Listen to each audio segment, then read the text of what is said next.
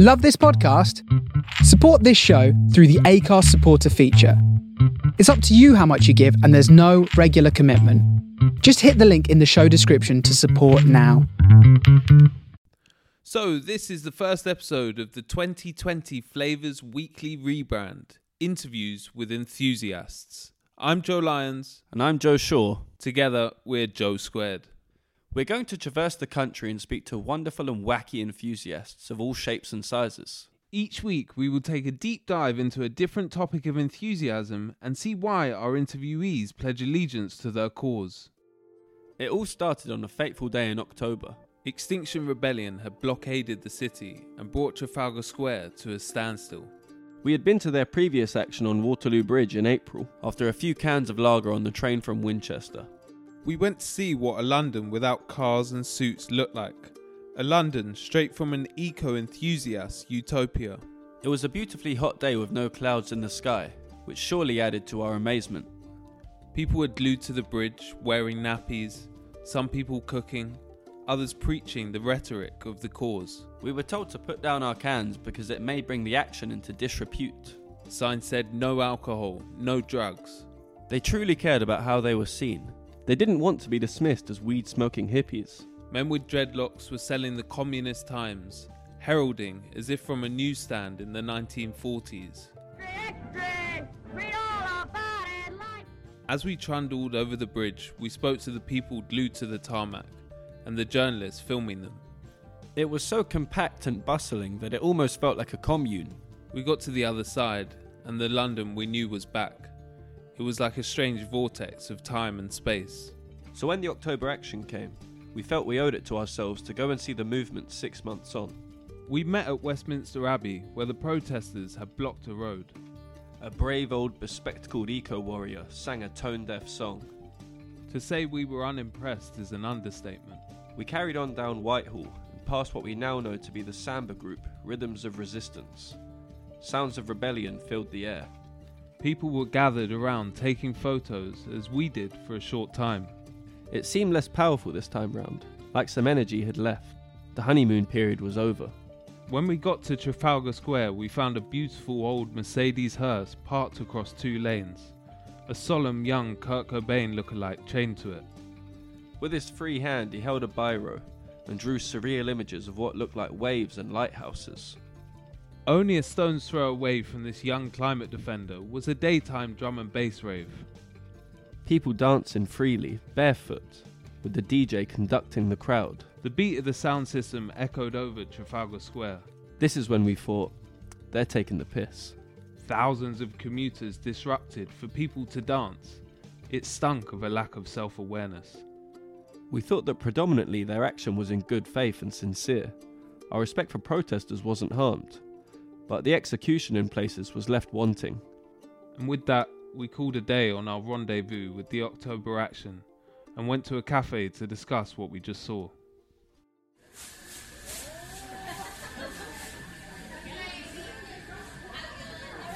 We went to our usual haunt, Benugo in Covent Garden. For a while, we've been discussing ideas for a podcast and short documentaries. On the verge of graduating from university, we were no longer allowed to use their equipment for free. We had hit a financial brick wall. But we still had it in our sights to start a project. What would that project be? Maybe somewhat influenced from what we had seen on Whitehall. Cults! I yelled. And with that, we began to Google cults with that enthusiastic energy you get from a new idea. We didn't think Extinction Rebellion was a cult, but there were definitely parallels to be drawn between the two. Our first lead was the Cult Information Center.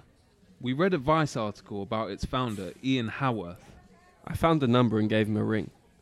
We wanted a list of suspected cults that we could go and infiltrate. Ian let me know immediately that if he gave us a list, he'd be in court for the rest of his life. Cults are incredibly litigious, apparently. He had been in a cult previously, so we wanted to interview him in person. He bluntly told me that we'd have to pay for his time. So, having hit that financial brick wall again, we were forced to look elsewhere. This is when we made contact with Inform, which stands for Information Network Focus on Religious Movements. When researching, we found an article by The Independent that claimed these two cult information charities had history.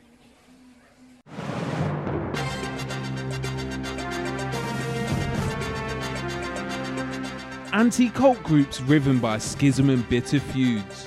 Many despise rivals more than sects they monitor. Mr. Haworth was critical of Inform. He claims that when it was set up in 1987, the Moonies celebrated. Inform was given three years startup funding by the government. This was later extended for a further three years.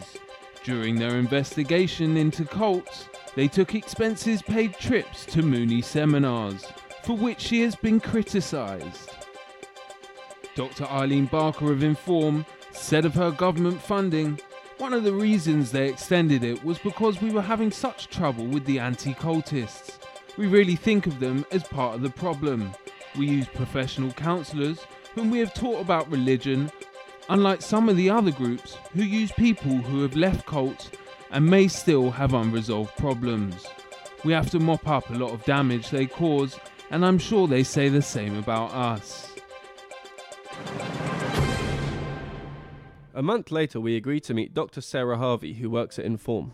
Between us, we agreed to dress smart for this meeting, with the hope it would disguise our lack of experience and credentials, and it might help us be taken seriously.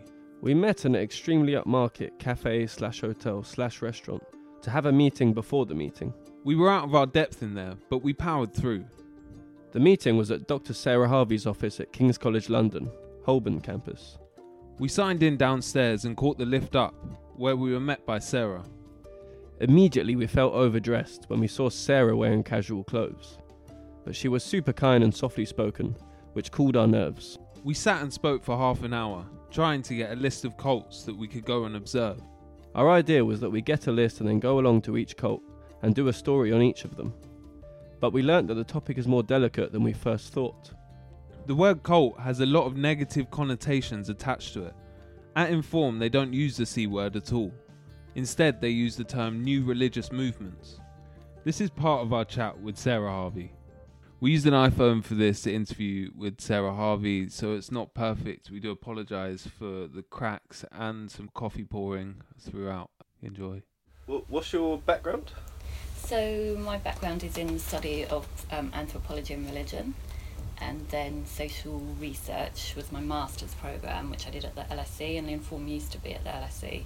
So that's when I came across Inform and Eileen Barker. That was 2001. I did my master's, and then I've worked at Inform part time ever since. So what what sort of drew you to Inform? Um, I think it's just fascinating. I mean, religion is what I've always studied for gosh, over 20 years now. I think religion is the most interesting thing you can look at. Uh, you know, people live their whole lives by religion. It's the most important thing to some people.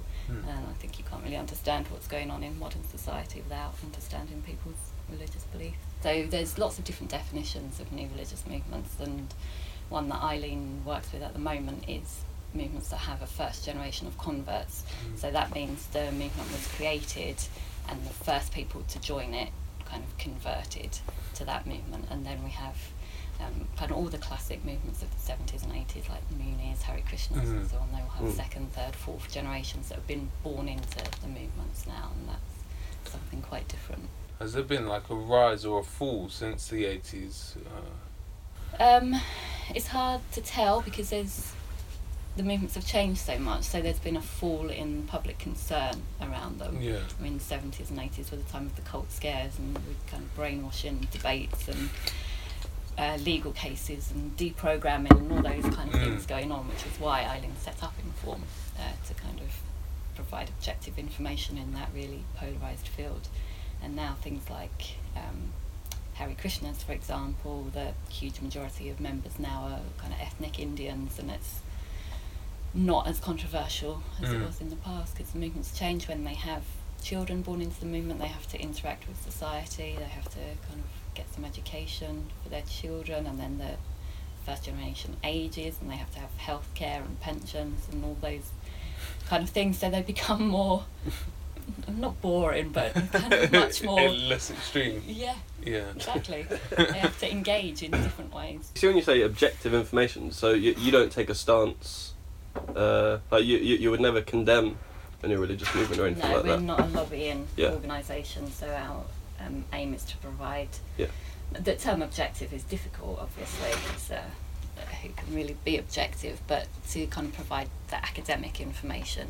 So um, we have a big network of academics. We know who's looking at what religious movement, and it's kind of informed about taking that academic information out of the ivory tower, Mm. making it publicly accessible. Is there any one specific uh, religious movement you're looking at at the moment, or Not anyone in particular. We Mm. um, are quite reactive, so we have our inquiry line, and um, we tend to look at the movements when we get asked about them because we have a database with over five thousand on file, and it's too much to Yeah. keep that up to date all the time. yeah? Especially now, it's pretty much only me here Okay. um, with student helpers. Um, but we are interested in far right, um, kind of um, starting to collect material on incels. I don't know. Yeah, so-? Yeah. Involuntary celibacy. yeah, that's right. Is that rising here?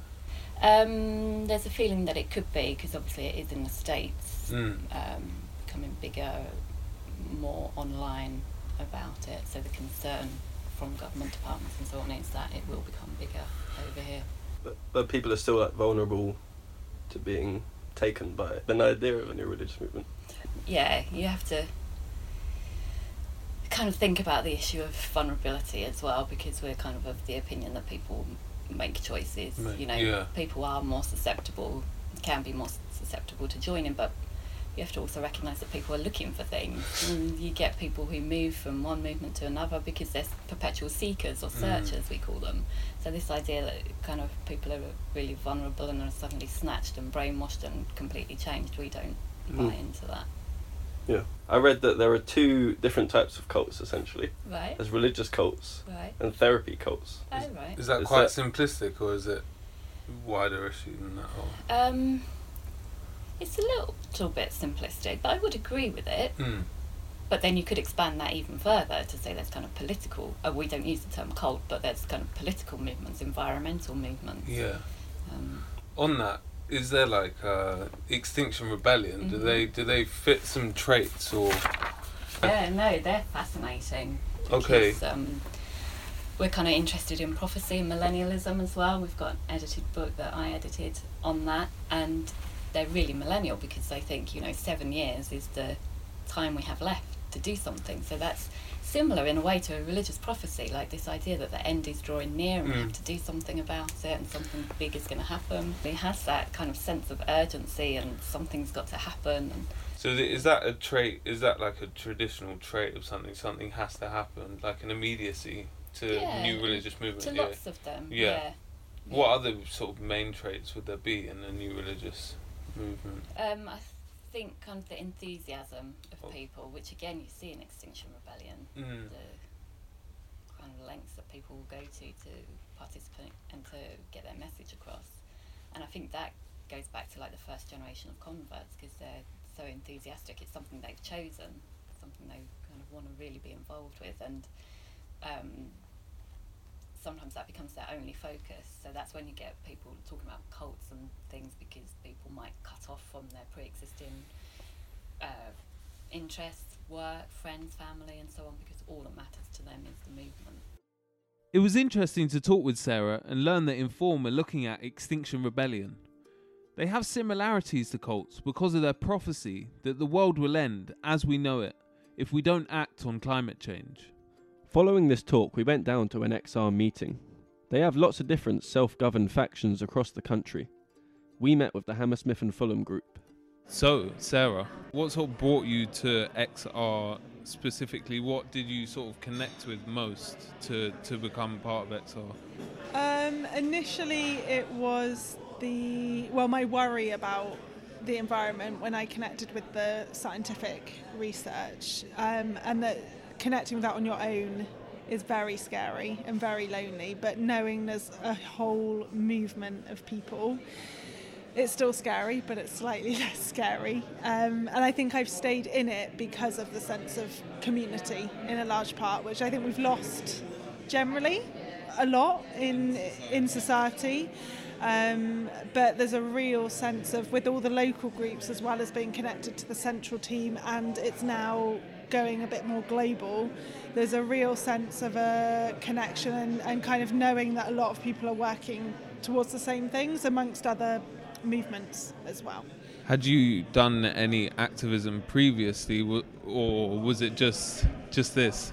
Yeah, I'd never been active before. Um, I don't really know why. I think it, I think it was the, particularly this threat is the scariest threat of them all in my case. So and the fact that it's fairly well organised, although there's problems with it, but um, it's been fairly easy to get involved. And because it's fairly decentralised, we have a lot of autonomy in doing what we want to do as a local group. So it's it's quite creative and it's you've got a lot of freedom with it. So it's been nice being part of a movement that has structure in terms of the main rebellion so you can go along you don't have to really plan that much but you can go along and be active and it's got a kind of structure and a lot of people with you. But you can also do the more individual or smaller group stuff yeah. So it was sort of fear based the reason why you got involved yeah, basically, um, when I, I was concerned about the environment for a while, um, but when I went to the introductory talk for Heading for Extinction, which goes through the science of what's predicted to happen if we don't do enough in the next few years, um, it was really scary. Um, and then this group formed straight afterwards, so I joined, and it's been good talking to people who get the same fears and who are also as worried, rather than it being brushed under the rug a little bit. Um, are there any like sort of downfalls of being part of such a big group? Are there decisions made outside of sort of your control that you don't agree with, I suppose, because it's such a large movement. Are, are there things happen that, that, happen elsewhere or have happened that maybe you don't align yourself with? Is that a difficulty? Generally, I agree with a lot of what's gone on and the general principles. Um, there's been so much good stuff that's happened. There have been a few instances where, because we're decentralised, you can make your own decisions, and that might be changing or that might become a bit different this year. Um, but with the tube action in October, um, there was polls going around, and most of us voted against that action.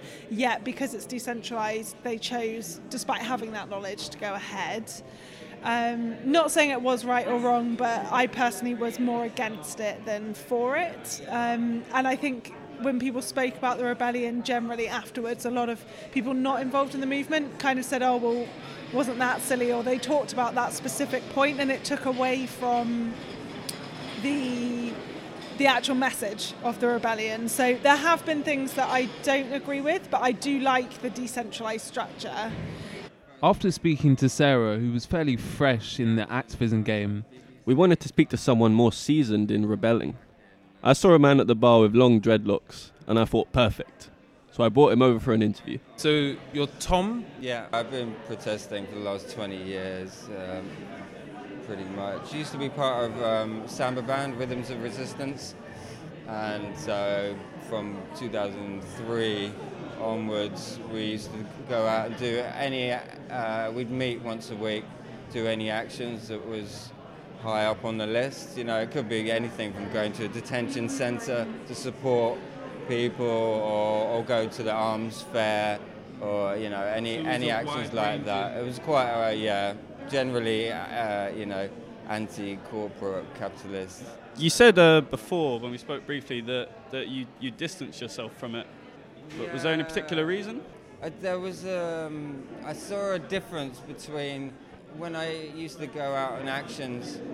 Um, it was just a bit more of a clear us and them and since XR, especially with the liaising with the police, gaining permission in a way, and it was almost like it changed face slightly. Not that I expect to have fights and that, but um, I also want the police to show their true face as well as.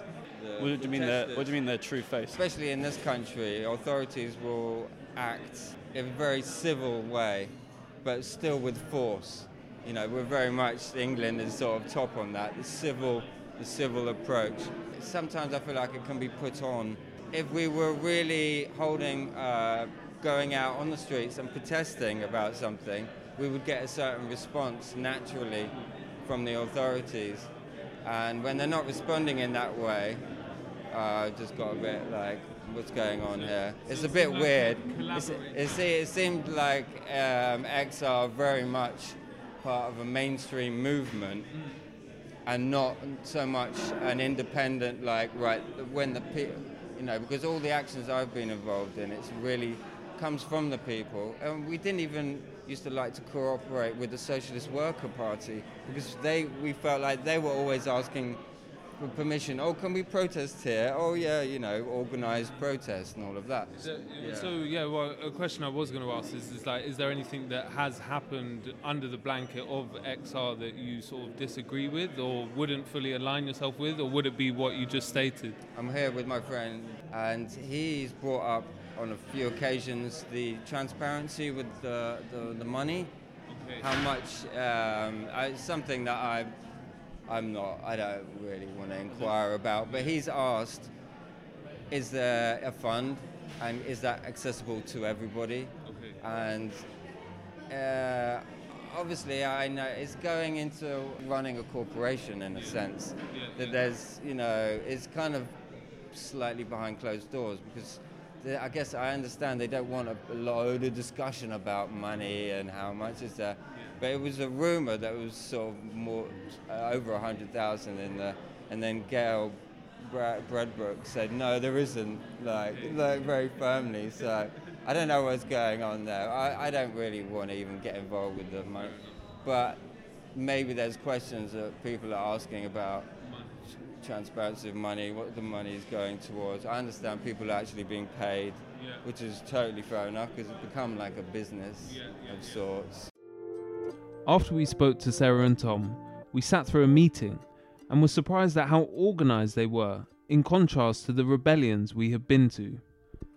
They had an agenda that they ran through, which took about an hour and a half, but they were thorough in the way that they went through each point. When a point was made and people agreed, they would raise their hands and shake them in a jazz hands style, and when they disagreed, they did another hand gesture. There seemed to be pros and cons with the decentralized structure of XR. Sarah was okay with the autonomy that the Hammersmith group has, but thought that the fact any group could act against the majority was damaging to XR's public image, as with the tube action in Canning Town. Whereas Tom believed that the collaboration of XR with the authorities was preventing them from truly rebelling.